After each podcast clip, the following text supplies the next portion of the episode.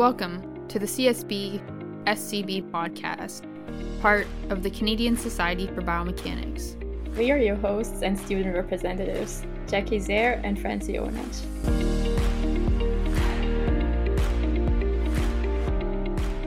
Welcome to episode seven of the CSB SCB podcast. With us today is Dr. Salvatore Federico from the University of Calgary.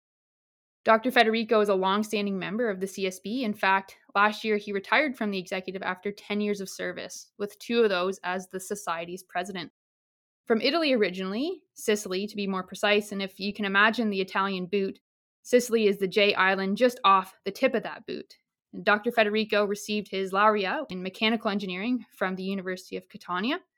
He then went on to complete his PhD degree in structural mechanics at the University of Catania followed by a postdoctoral fellowship in Calgary, which was completed in 2007. Today, 14 years later, Dr. Federico is a professor in the Department of Mechanical and Manufacturing Engineering and the Center of Bioengineering Research and Education, both of which are part of the Schulich School of Engineering at the University of Calgary.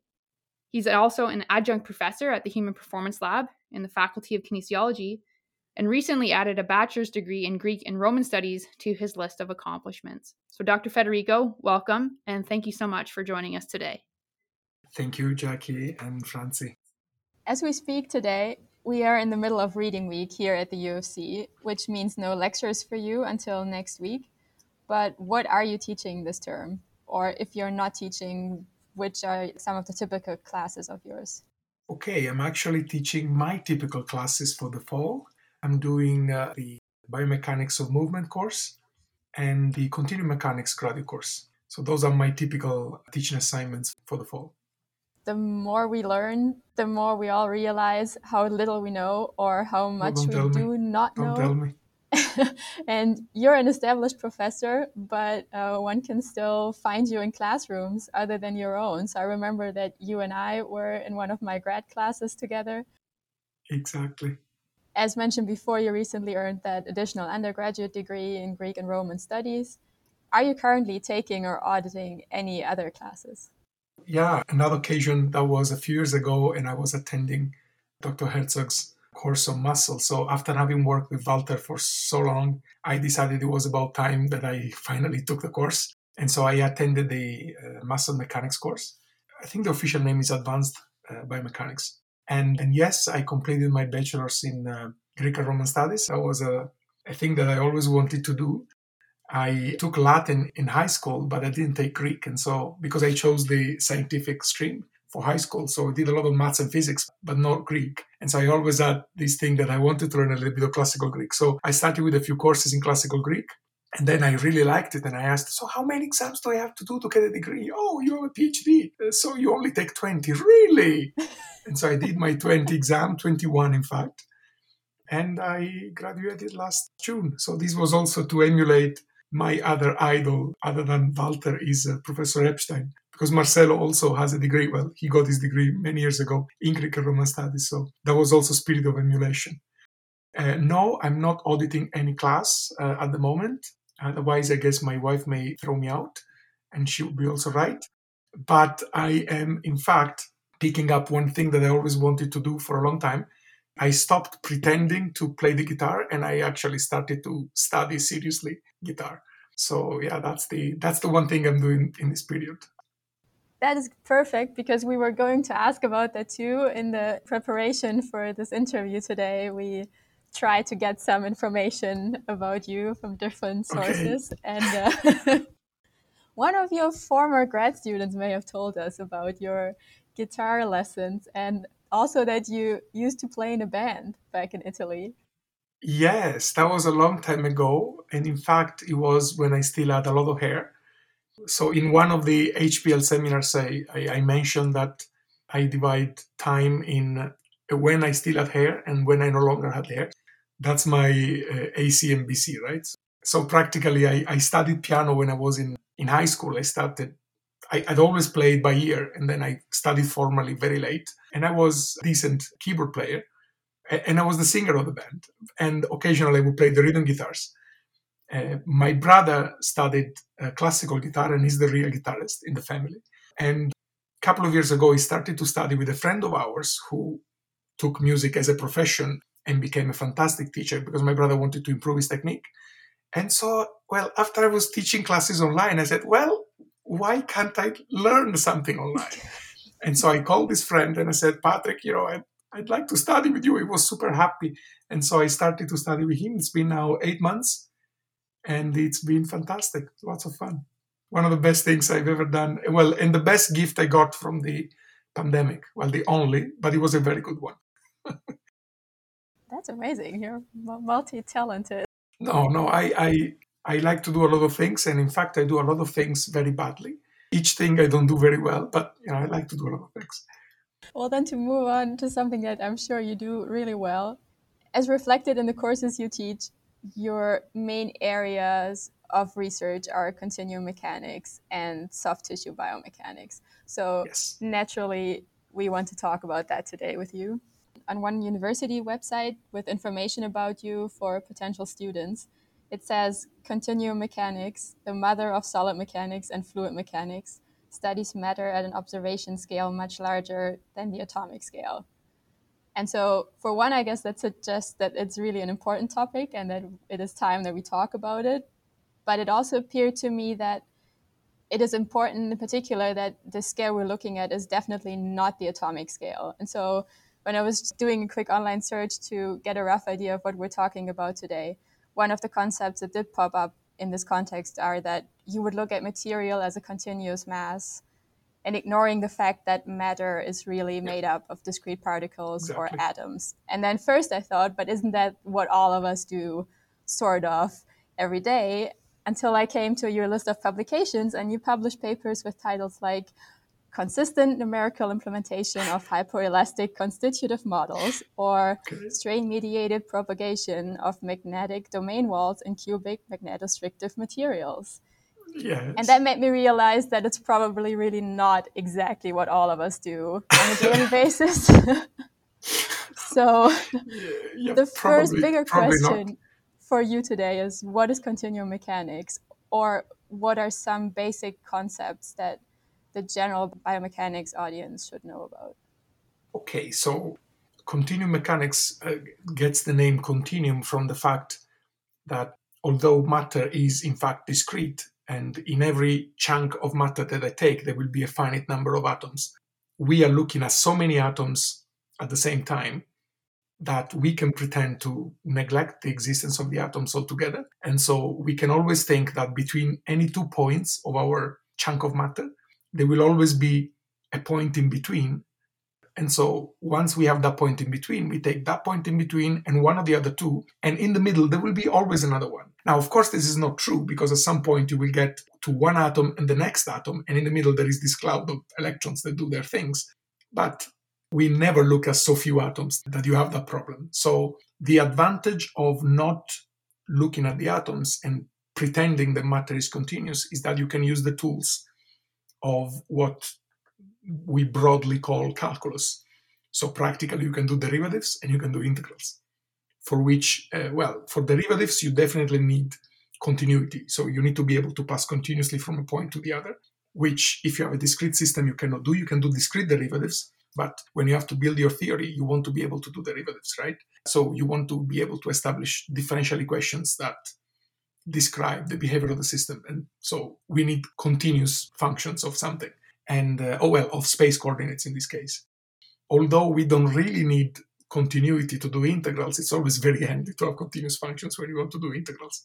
So, in fact, what happens in continuum mechanics is that you look at a chunk of matter and then you want to see what comes in, what comes out for any physical quantity of interest. For example, you start with mass, then you look at linear momentum, you look at angular momentum, and you look at energy. So that's the bare minimum. And so once you have that theory built, then you realize, beautiful, I have fantastic, a set of beautiful, terribly nonlinear and very complicated differential equations. And uh, worst thing, I have too many variables and too few equations. And so at that point, you need to introduce additional equations. And those additional equations are those that describe the material behavior. So only at that point, and I always tell my students, only in chapter six because it happens that in the in the notes that I use for my course is chapter six, but only in chapter six do we distinguish between fluids and solids, because the distinction only comes up when you have to choose the constitutive behavior, so the material response to external agents. But everything that comes before that is absolutely identical and it's completely independent of the nature of the material. And that is a thing that has always fascinated me. And in fact, it's exactly the opposite that is normally done in every course of studies, including my own. So when I was in second year, we took a course in Italy, we take a course that is called Rational Mechanics. And in fact, the name is Meccanica Razionale. And rational mechanics is the translation into English of Meccanica Razionale, to be precise, because this has been a very traditional course that has been taught in Italy for a very long time.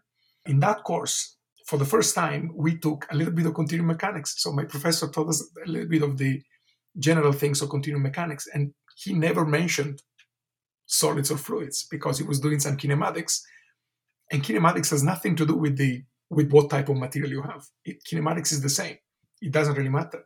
But then, when I was in third year and I started to take the solid mechanics course and the fluid mechanics course, they were taught in a completely independent way and it was fairly clear that they were talking about the same things, but they never talked to each other. in fact, I am very happy that I have a few colleagues with whom I can actually speak from fluid mechanics. So uh, here in Calgary, we are fairly open-minded, and so we have uh, several colleagues that do fluid mechanics and uh, solid mechanics, and we co- collaborate and we do things together. I realize that that's not very common because traditionally there has been this very sharp separation between the two, which now in this century uh, really doesn't doesn't make any sense. I, I, can understand, you know, when the theories were being established, you know, people started from an interest in solids or in fluids, and so they were developing different theories. And then at some point, as as soon as you realize that okay, we are talking about the same thing, you can no longer do it separately. But that's what happens. That's what our students get in second year and third year, unless they take courses with me, in which case I, I always emphasize that in fact we're doing the same things. So in that sense, uh, I write in that website that it's the mother of solids and fluids, because everything that comes before, to me, that's continuum mechanics. Then, then as soon as I specify what type of material I have, then I choose if I'm doing solids or fluids.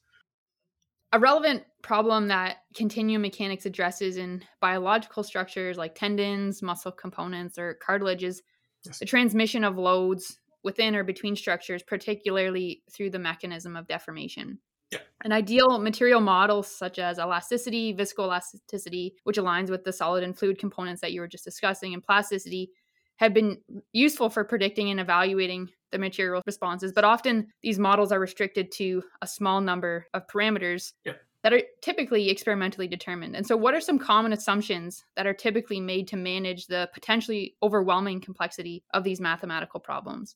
I don't remember whose quote this is, but I think it was a physicist who said, Well, give me three parameters and I will model you an elephant. Give me four and I will make the trunk sway. So I can add as many parameters as I want in a model. I can make a very complex model, mathematically beautiful and very appealing. And then I go to my colleague who's, who is an experimentalist and say, okay, we need to determine this parameter. And the, the colleague will laugh at me because there is only a limited number of, of experiments that I can do to determine these properties. So one has to make a balance between what's reasonable to include and what's reasonable to experimentally determine. One of the examples that I have is you mentioned that paper on magnetostriction. Before that paper, there was another one that we wrote, and that was on the on the mathematical structure of magnetostriction, which is the determined by a fourth order tensor, which a lot of people neglect because people don't like tensors for, for some reason. But it, it's based on a fourth order tensor, which is even worse than a second order tensor like stress. And depending on the symmetry of the material of the crystal that you're studying, you may have up to 36 constants. Yeah, good luck. I mean, evaluating. Thir- so if you have a monoclinic, sorry, a triclinic crystal which has no symmetry whatsoever, and there are crystals that are triclinic, well, they will have technically 36 constants. How do you determine those? There's no way you can do 36 independent experiments to determine those. So eh, that's why for applications we choose materials that are much simpler that only need a few constants. And so those are determinable experimentally. Same thing goes with biological materials.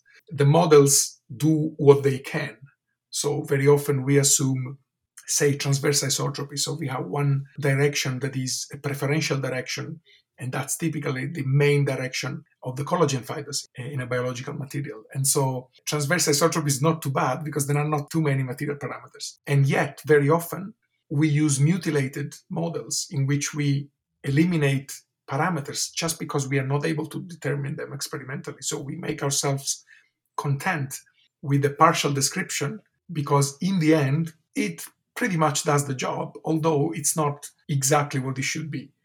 I know cases in which there is um, there are parameters that are excluded on the outset, and I've been excluding this particular parameter on the outset forever, and I know that it gives problems. But what do we do?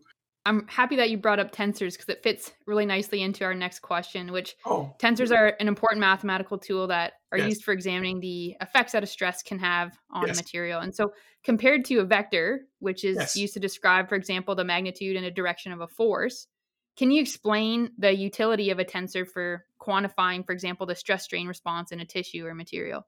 Beautiful. This is a fantastic question, which allows me to also remark how important it would be for a lot of people that do science to take a little bit of Latin. And in fact, there is at the University of Calgary, we have Marcelo, uh, Professor Epstein, who teaches the Latin of Science 1 and the Latin of Science 2, by the way. So, tensor is a word that was made up. It's a Latin word, but it's a made up word because the tense part comes from tensio, which in Latin is tension, which means stress. In fact, in Italian, we, we still say tension or, or sforzo to say stress and the or ending is the same or of vector. And so practically is an object that is kind similar to a vector, but not quite a vector. In fact, in the modern treatment that we use, a second order tensor like stress is a linear map.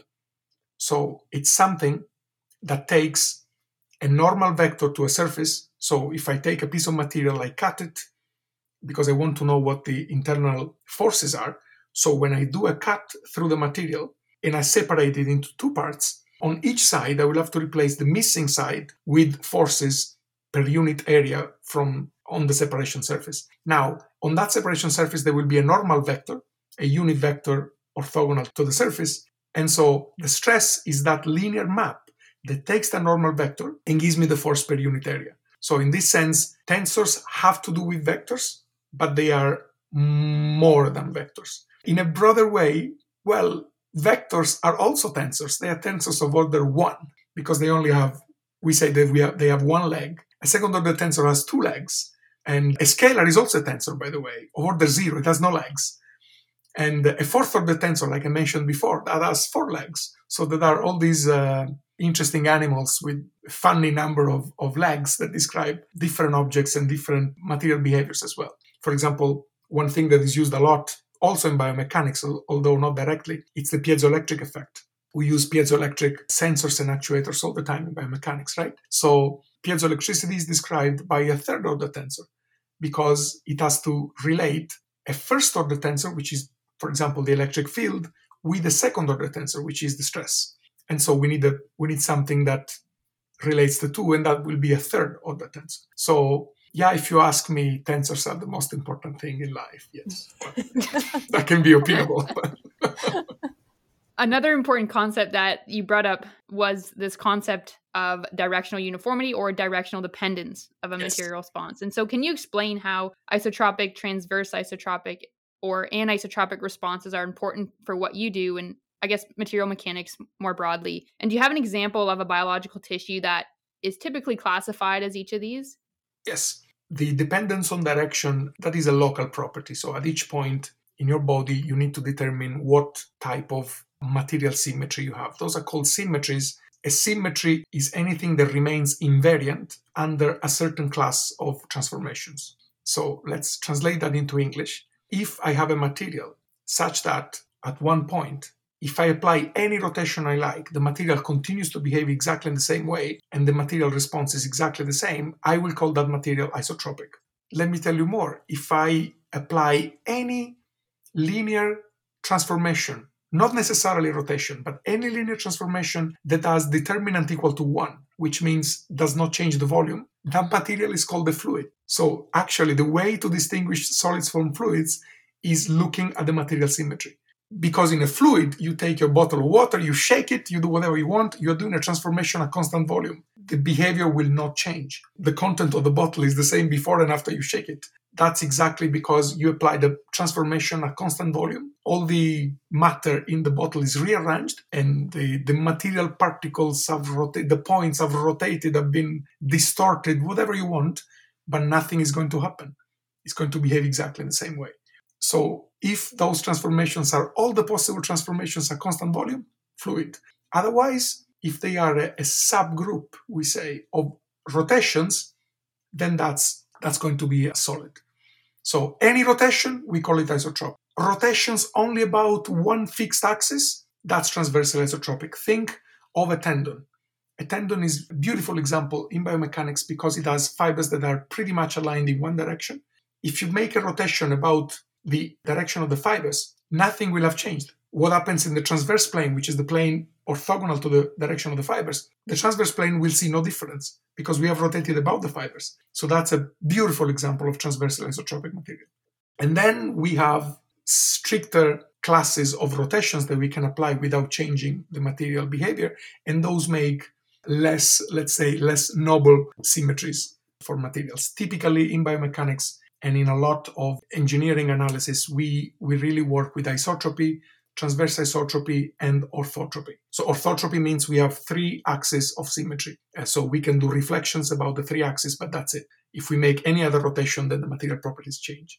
When we go to material science, then we are often working with crystals. And so we need to look at all the other symmetries, which are a lot. There are 32 classes uh, of crystals, and those are described beautifully by group theory. And I'm I, I, I worked a little bit on these type of things, and it's it, it's really amazing how you can predict the existence of crystals just merely by by group theory. That's what Dirac did. Was looking at the crystals. Well, well, this we haven't found it, but probably it exists because it must exist because of it's predicted by the theory. And uh, so, moving on to some of your own work and interests in the field of continuum mechanics, looking at the titles of your theses, we can see that you've been studying cartilage since your first university degree, which is yes. just over 20 years ago now. And so, cartilage is not the first thing that comes to mind in the context of soft tissue. So, as a more general question to get us started, what characteristics or parameters make a material, and in quotation, soft from an engineer or material scientist's perspective?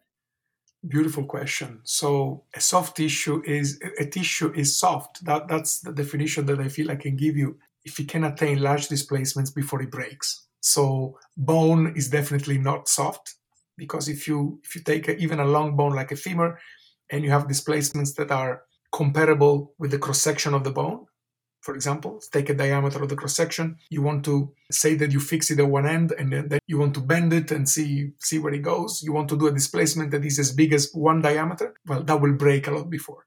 It will never attain large displacements. It will break before. Well, tooth, of course, is exactly the same, eh, if not stiffer. Instead, for, for soft tissues, you can take a piece of artery, and deform it as much as you want. Well, not, not as much as you want, but you can bend it, for example, as much as you want. It will not break. It will just not break. You need to stretch it a lot before it breaks. Same thing with a layer of cartilage. Imagine to cut this cartilage off the bone. You have this little layer of cartilage and you can flex almost as much as you want and it will not break. So that's the idea. You can attain large displacements without going to failure. So that to me is the distinction since you can attain large displacements, you need a large displacement analysis, which is what I what I do for living. So, cartilage, probably like most other tissues in our body, we really only notice or think about it when it's damaged or it's not functioning anymore and it's causing us a lot of pain or dysfunction. Yes. And so, aside from the clinical significance of cartilage disorders and damage, to you personally, what's most compelling or interesting about cartilage versus other soft collagenous tissues? That's a very good question. And in fact, uh, well, the way in which I was introduced to cartilage mechanics was very fortuitous, if you like. So uh, when I was a fifth year student in Catania, my, my supervisor, Guido La Rosa, was in contact with Walter. And so there was this agreement that one student from uh, Guido's group would go to, to Walter's group, and that was me. So Walter proposed two topics. One was muscle mechanics, of course, and the other was cartilage mechanics, also, of course, because it's the second topic in Walter's group. So I looked at the papers, and the ones on muscles look on muscle look very interesting, and the ones on cartilage look a lot of continuum mechanics. I said, well, I like this stuff. I would like to actually learn more about this because I was interested in the in the modeling part, and that was more familiar to me because I had a fair exposure to at least small displacement analysis, and and I was interested in studying large displacement analysis, and so I chose cartilage. That's historically how. how I, I ended up doing cartilage mechanics. Uh, I don't know if there is a, a particularly compelling uh, reason one that I think I can think of is that cartilage cannot be repaired, or at least cannot be repaired easily, and we don't know how to repair it. A torn ligament can be repaired, and if the surgeon is really good, you can go back to pretty much 100% of what you were before the failure of your ligament and do pretty much anything you were doing before. With damaged cartilage, your joint becomes arthritic, and then uh, it's a lot of pain, literally a lot of pain. So, the compelling reason for studying cartilage to me is that it's a tissue that naturally doesn't repair. And so if we, where I include myself in the in the club of people that do, do cartilage, but if we on the way in 30, 40 years find a way to scan the surface of a joint, of a damaged joint, reconstruct cartilage and install new cartilage that has been engineered by someone that cannot do these things, I cannot do these things, uh, no way, then that would solve the problem of osteoarthritis once and for all. No more arthroplasty, uh, no more pain, and you can recover your joint pretty much as it was before.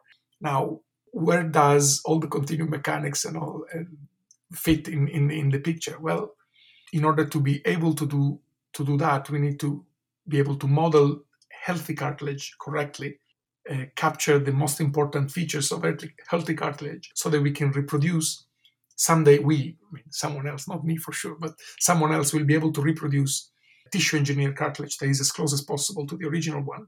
For example, other things I've been doing in the past more than I do now were growth and remodeling theories. If you can direct the uh, development of a tissue engineered cartilage towards the arrangement of collagen, arrangement of cells of real cartilage, then that would help. And so we need this type of modeling as well for growth and remodeling phenomena. So that, that's why I find it's cartilage is particularly important, not because tendons or ligaments are not, uh, speaking still of, uh, of um, musculoskeletal tissues, but because cartilage doesn't repair. Ligaments and tendon, we are pretty good at those. But with cartilage, we are really, we are really at a loss. We, we cannot do much. The title of the thesis for your laurea is biomechanical analysis of articular cartilage in joint contact. And then that of your PhD thesis was microstructural modeling of articular cartilage. And then your most recent paper, cartilage related paper, published earlier this year, is titled Collagen Fibers Determine the Crack Morphology in Articular Cartilage. Can you walk us through how the way you look at or work with cartilage changed over the years? So initially, the first problem I was given I was proposed by Walter was this contact problem. So the idea was to try to determine what the most realistic boundary conditions were for the fluid exudation through the surface. So I tried a completely sealed surface, a partially permeable surface, a variable permeability surface. That was the first study that I did. Uh, there were after that a few other studies on contact mechanics. But then I moved away and I started to be more interested in microstructure modeling. So taking the presence of the collagen fibers and initially also of the cells. And so I was building these composite material models of cartilage, initially for the linear elastic properties. And then I moved on to the nonlinear properties and to permeability. Then with one of my PhD students also on diffusivity. So to me, the the most fun part of my research in cartilage has been the microstructure modeling because it's relatively easy to measure the properties of the individual constituents of, of a tissue, for example, cartilage, in vitro. And then uh, once you know their arrangement and their volumetric fraction, so how much volume is occupied by collagen fibers, how much is occupied by proteoglycans and water, then you can attempt to determine the overall properties of the tissue starting from those of the constituents. And this has been fairly uh, successful when I was a postdoc with Walter, we developed this model for uh, permeability. Then has been used by a lot of people. Now, now, now it's fairly uh, used, and it has probably also inspired other models, and uh, that's that's fantastic. This has evolved in, in time. We did improvements of many sorts with uh, with my colleague Alfio Grillo in uh, at the Polytechnic of Torino. We did large deformation version of that, so that now the permeability model works also in large deformations. We did further improvements even of that, and then with my PhD student, we also implemented diffusivity for uh, cartilage. So the model as of today is able to predict fairly well the diffusivity of uh, spherical molecules. We don't do very well with long molecules because long molecules can reptate uh, like snakes through the matrix of cartilage through the proteoglycans, and so that makes it very difficult to model their diffusivity. This has been more or less the path in using this microstructural approach to model several physical and mechanical properties of, of cartilage. The last work that you mentioned is the last work on cartilage on which I collaborated, and that was mainly Enquan Mu that did the work. One was a postdoctor with uh, with Walter and also with myself, and then now he's in Kuopio with uh, Rami Korhonen uh, doing another postdoc with Marie Curie. So we worked together on the numerical implementation of that crack model on, on cartilage. That was a lot of fun. We also had viscoelastic fibers, which personally had never done. So we rewrote the whole numerical implementation of the model. We added a few things that we normally do in Calgary, but they used not to do in Kuopio. Now they do. so now we have a, that was a very nice work of, of Enquan. Enquan did a fantastic job also with the, the experimental part. There was a surprisingly good match of the simulated crack shape and crack propagation with the not quite the propagation sorry but the how the two surfaces of the crack interact with each other. Once the tissue is cracked and then you deform it will the surfaces go back together to a certain extent? And it was very similar to what was observed in experiments. That was very cute. Just to get an idea of the scale that you work on when you say yes. microstructure and small and large molecules. Can you give us some numbers of like what? Yes. Probably not talking so, centimeters even. So no, no. Even a cartilage sample doesn't go to centimeters. a cartilage sample normally is in the millimeters. So we're talking nanometers. If you look at the average distance between two glycosaminoglycans, it's a few nanometers. For the spacing between two collagen fibers is the, a few tens of nanometers that's small. In Very fact, small. that is uh, almost at the level in which you don't do continuum mechanics anymore. But what we do essentially is we take that geometry, we study a small element of volume with, for example, one collagen fiber surrounded by, let's say, a jacket of proteoglycans with water. We study what happens in that representative element of volume is called, and then we upscale, and then we do an average, a directional average to into account what happens with the orientation of the collagen and then we upscale to the tissue level. So we get homogenized properties for the tissue. So in the end, we use a continuum model. So we start with something that is multiphasic. So it has a phase of collagen, a phase of proteoglycans, and a phase of water. And then we end up with a classical biphasic with a solid and, and the fluid uh, after we upscale. Yeah, that's that's the idea. It's small things that then are upscaled to larger scales. Yes. And you mentioned permeability and diffusivity. Can you explain what the difference is? Because I'm sure. not sure I yeah. know. Permeability, permeability has to do with uh, how easily a fluid flows through a porous medium. Imagine a sponge. Pretty much cartilage really is a sponge with, a, with fibers. There are these voids that are all interconnected, and the fluid can flow through the voids that is um, also a topic that is particularly hot in Alberta, or at least it was. I don't know what's going on now because of oil research. Of course, that is also, uh, there is a fluid that is permeating a porous solid. That's exactly the same type of um, approach. So, permeability measures how easily the fluid can flow through the porous uh, skeleton of the solid. Uh, whereas diffusivity tells you how easily a molecule can move within typically a fluid, but sometimes also a solid. So for us in, in cartilage research, we are interested in how molecules, which are all the nutrients, for example, that the cells need, all the toxins that the, the uh, cells get rid of, they are transported away or transported into the cells through diffusivity, essentially, because cart- cartilage is avascular, so there is no vascularization of any sort. So there is no way to bring nutrients to the cells other than the motion of the fluid and the diffusion of the nutrients So when you have a porous system, that becomes particularly interesting because if the system is more permeable, then also diffusivity is enhanced because there is uh, there is not only diffusivity through the fluid, but also the fluid is moving. So there are the, the two things are interconnected, and that's what we studied in. Uh...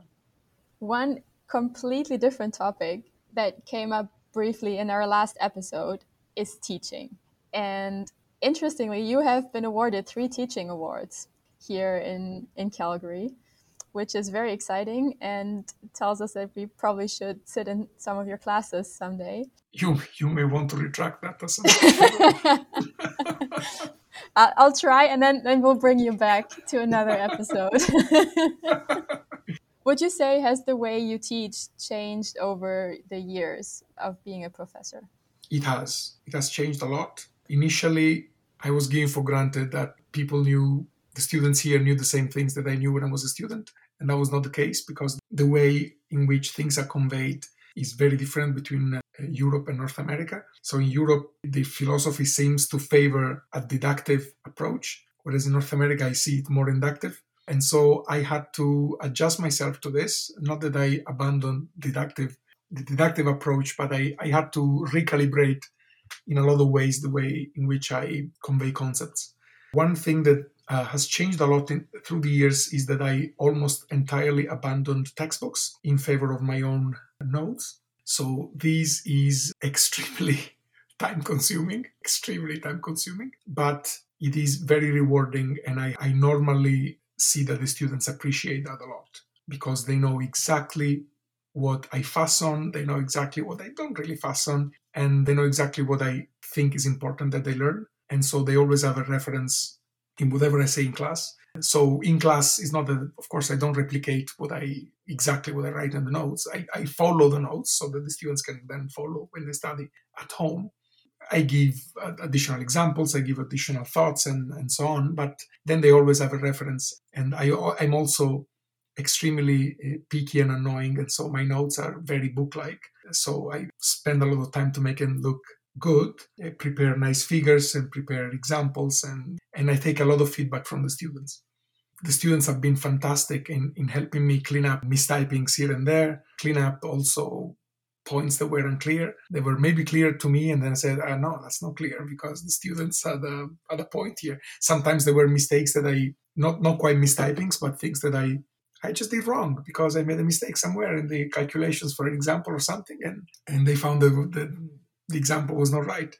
This approach also puts the students, how can I say, I think that the students like to have this uh, responsibility for also checking what I say. I always tell them not to trust me. I always tell them that they shouldn't trust anyone, absolutely anyone, including me, because uh, learning is not a matter of blindly trusting the instructor. The instructor may be wrong. I had instructors that at some point told me something not quite right or not quite correct or not quite explained in the right way. And I generally never really trusted a lot of people. I don't really trust myself. So I told I tell the students, if I don't trust myself, you shouldn't either. So that gives them that sense of responsibility in checking even what the instructor says. And I almost never give them any concept without proof. Okay, I, now I can show you that we can do this thing and do you trust me, right? And they say, yes. Okay, wrong. you don't trust me. Now I will prove you. After which, if the proof is convincing for you, then you can trust me. I tend to do that, particularly for my courses that are particularly heavy from the mathematical point of view. Things cannot be given as, as cooking recipe, as cooking recipes. Otherwise, they become very arid and very disconnected from reality. I always also tell the students, I, I'm not going to teach you how to pass the exam. But if you learn a little bit of now replace the name of the course, right? Solid mechanics or biomechanics or continuum mechanics, you're going to pass the exam. There's no question. So it becomes a consequential thing of having understood the main concepts.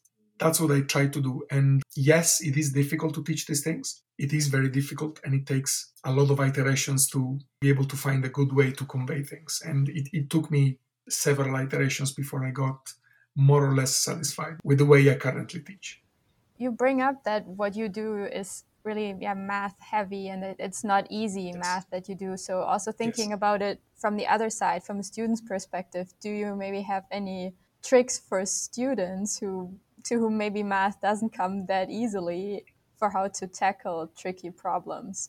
Yes. One thing that I always suggest to students is to take their favorite or least favorite, depending, a colleague and prove things to each other. So I will show you this property, I will prove you this theorem, and he will prove that to me. So can you explain it? In a lot of cases, I realized my teaching, for example, has improved enormously my knowledge of a lot of things because I want to teach properly and I want to explain things properly. And that forced me to study them properly because one thing is to know how to do something, and one thing is to teach it to someone that has never heard of it. They are two completely separated problems. And so I always encourage the students to study in at least in pairs, to study in groups. That's what I did when I was a student. Uh, when I was in Messina, for example, I had my friend Santino, and so Santino and I would prove theorems to each other. In Catania, I had Alfio, whom I mentioned before, that is now in Torino. And so we would prove theorems to each other. We would study things together, and we got we both got a lot better at also explaining things because once you're able to explain it satisfactorily, you know it. You really know it. And then applying it is a very mechanical thing and in fact, I show the students once you know your theory, doing a problem is a job. And, and I show them, look, if you know if you know the main hypothesis that you need to keep in, in mind, if you know the main methods, then all the problems at some point, even problems that look very difficult or all different uh, from each other, no, they are all, they're all the same. And they realize that uh, a lot of problems all start to look the same once the theory is consolidated in their minds. And lastly, giving a conference presentation, for example, is also some might be considered as a form of teaching, but then you don't have the time to go through these iterations that you mentioned and get feedback from the students and over the years d- develop yes. the outline. So, do you have any tips for maybe how to do the teaching in that setting? Yes. So in a conference presentation, it all depends on the type of presentation. The standard presentation, you have 10 minutes. Eh, when you're really lucky, like the at the last CSB, you have 12 minutes. So you can really cover one topic. Say you are a PhD student and you are presenting pretty much your PhD thesis because in a few months then you will defend and you have everything pretty much ready. You want to talk about the PhD thesis. Of course, you can speak for hours and you will be unstoppable for hours. You are probably going to be among the people that know the most about that topic in that room, right? But you can only present one aspect in 10 minutes. And that this is a suggestion that I got many years ago from Walter. When you have 10 minutes, you cannot do too much. So you can present one topic, give enough detail on the background and on the methodology so that people know why you're doing that. That's why you, you show the background. You give a motivation for what you do. You explain the main features of how you do in a certain way, and then you show a few significant results. For example, for the type of things that I do, I cannot go there and teach a course on tensor analysis in three minutes, right? So that will all depend on the audience. Say I am uh, I'm presenting for the Society of Natural Philosophy, which is a very small society that is created was created by crazy uh, mathematical physicists that do that did continuum mechanics, and all the people that go there do more or less the things that I do, and so we all understand each other. I don't need to do that. You know, I can start to talk about the craziest things, and most of the audience will follow what I'm talking about. So if I go to the CSB conference where people do biomechanics and maybe one or two people or three people in the audience will do tissue mechanics and will have a certain level of expertise in continuum mechanics, I have to be a lot more careful and talk in and just explain things in a different way. I will have to use less equations, for example. When I when I give a talk at the Human Performance Lab, depending on the type of talk, sometimes I, I, I talk about one piece of research and then I give a little bit of mathematical background in that case. But the last presentation I gave was a career type of thing, so in which I explained what I did in, since I was born as a researcher. And uh, there were like five equations in, in a 40 minute talk because that was not the was not the context and was not the audience to do anything different. It has to be calibrated with audience and context, really. That takes a little bit of experience. I was at the beginning, I did a, couple of uh, very spectacular fails in calibrating my lectures. so it takes a little bit of experience. That's why it's always good to present at every departmental series of seminars, go to conferences, and present as much as possible. Throughout your career, you've spent a lot of time visiting other labs uh, as a professor. And so, can you tell us a little bit about what labs you've visited and what are some of the benefits of spending time in other labs and learning from your colleagues? It is exactly the learning part. Uh, it's fantastic. While I was visiting other laboratories, I also did research that I never thought I would do, and that expanded my horizons quite a lot. For example, in in Messina, I currently collaborate well in the last few years no because of, of the plague but uh, but uh, i collaborated with my former one of my former professors on uh, giovanna valenti and another colleague giancarlo consolo on magnetostriction that was a topic that i didn't know and i became very passionate about it. And now it has become the excuse to start an entirely new uh, topic for my group which is the electromagnetomechanics so problems in which mechanics and electromagnetism are coupled. So all these uh, magnetic properties and electric properties of solids, which is a lot of fun. In other visits, I learned that I was doing things wrong. For example, I gave a presentation in a visit at the OIST, the Okinawa Institute of uh, Science and Technology in Okinawa, when I was visiting Elliot Fried, who is a fantastic continuum mechanist, and he pointed out a thing that I was doing incorrectly, or if incorrectly in a way for my modeling of the Fung material. So there is this model by Professor Fung for biological materials that's been used a lot. And so there are ways in which it can be misunderstood. And so I, I, wrote a couple of papers about it. There were some fundamental problems that I need to address. I never had the time to do it yet, but that's something that I will do at some point. And so it's always very important to visit other groups and to learn from other people. I had many of my students uh, visit other groups particularly in Europe. So I had people from my group going to the KTH in Stockholm to work with Christian Gasser, who is an authority in cardiovascular biomechanics. My student Amir Ahmedzadeh, who was doing damage modeling of soft tissues. Uh, my student Qotaiba Shlamoun went to Torino to visit Alfio uh, for growth remodeling problems and for the diffusivity uh, model. And my postdoc, Mohsen Maleki, also went to Torino to work with Alfio for a permeability problem. So I always try to give these chances to my student, like Walter did with me, like my professor Guido Rosa did with me, and that's actually what started my career. I went to visit Walter in Canada, and then uh, I ended up being here. Are you aware of any funding that supports these types of exchange visits? So there are many. For example, there is the Fulbright uh, for those who want to visit colleagues in the United States. I never applied for that, but there is that opportunity. For Japan, there is the JSPS, or the Japan Society for the Promotion of Science, which has very good grants for visiting professors, as well as postdoctoral fellows, as, by the way at the University of Messina, for example, there was the university that had funding for visiting professors. So very often universities do have funding to host someone from abroad. In fact, in Messina, I taught a course. I taught a continuum mechanics course in 2017. And that was a lot of fun. It was the first time I taught continuum mechanics in Italian. that was great. So, well, at this point, please let me remind our CSB audience that for the students, we have the visiting student grants, and those are fantastic opportunities. And in fact, both of my students who went to Europe, Amir and Qotaiba, they got CSB grants. So please, CSB students, do apply for these grants. Sometimes we had years, in my 10 years of service, we had years in which nobody applied, and that was such a pity. Uh, please do apply. We have these very good grants. There are fantastic opportunities to go visit other groups and systematically all the students they got their grants then submitted their reports and they were enthusiastic about the opportunity that they, they had so please do apply csb students to end the episode we have five rapid fire questions for you and please try and answer in one sentence or less will do First question is for someone who might be interested in continuum mechanics, is there a book or other reading material that you would recommend to them as a general guide to get started? Very decent book to start from Bonet and Wood, 2008. That's a very good introduction. It's not particularly complete, but it's a good start. If you have little bit of guts, you can jump to Marsden and Hughes. That's a very complicated book, but it's a fantastic book. But Bonet Wood would be a good start.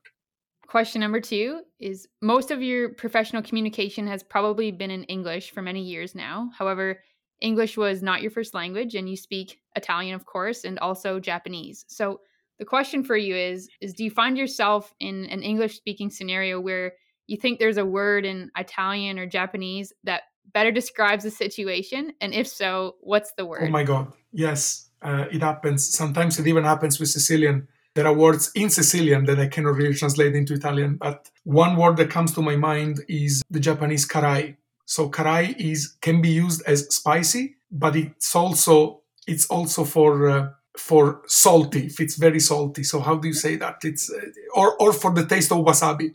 Wasabi is karai, but wasabi is not spicy. It's karai. You cannot really say spicy. Question number three: When searching your name online, two additional people came up. One was a singer and one oh, was God. a painter. Do you sing, paint, or both? I don't paint except when I was in uh, junior high. But yes, I do sing. As I mentioned, I was a singer in my band, and I know Federico. Sal- but Federico Salvatore is the other way around. He's Federico by name, and he is a Napolitan singer. He's a fantastic artist. And in fact, my colleagues in Messina asked me to bring the guitar so that in the lunch break one of them would jump on the desk of the professor in the in our in our room in our classroom and say, "And now Salvatore Federico will play Federico Salvatore." So that was was fantastic. Question number four: Is there a fun fact you learned when completing your most recent degree in Greek and Roman studies that you can share with us? The fact that sometimes my classmates were a little bit intimidated because there was this this bald guy that looked much older than they were, and yet we had to do some part of the course together. so that was that was interesting. Yes. Okay. Question number five: If you could bring one thing from Italy to Canada, what would it be? Can it be a family? Then my family. That concludes our seventh episode with Dr. Salvatore Federico. Salvatore, thank you again for joining us today. Thank you so much for having me. It was a lot of fun. In our next episode, we will speak with Dr. Ryan Graham from the University of Ottawa about machine learning and NACOB, the North American Congress on Biomechanics, which will be held in Ottawa next summer. Remember, if you have a specific question for our guest, please feel free to email them to us so they can be integrated into the interview. Our email address is students at csb-scb.com.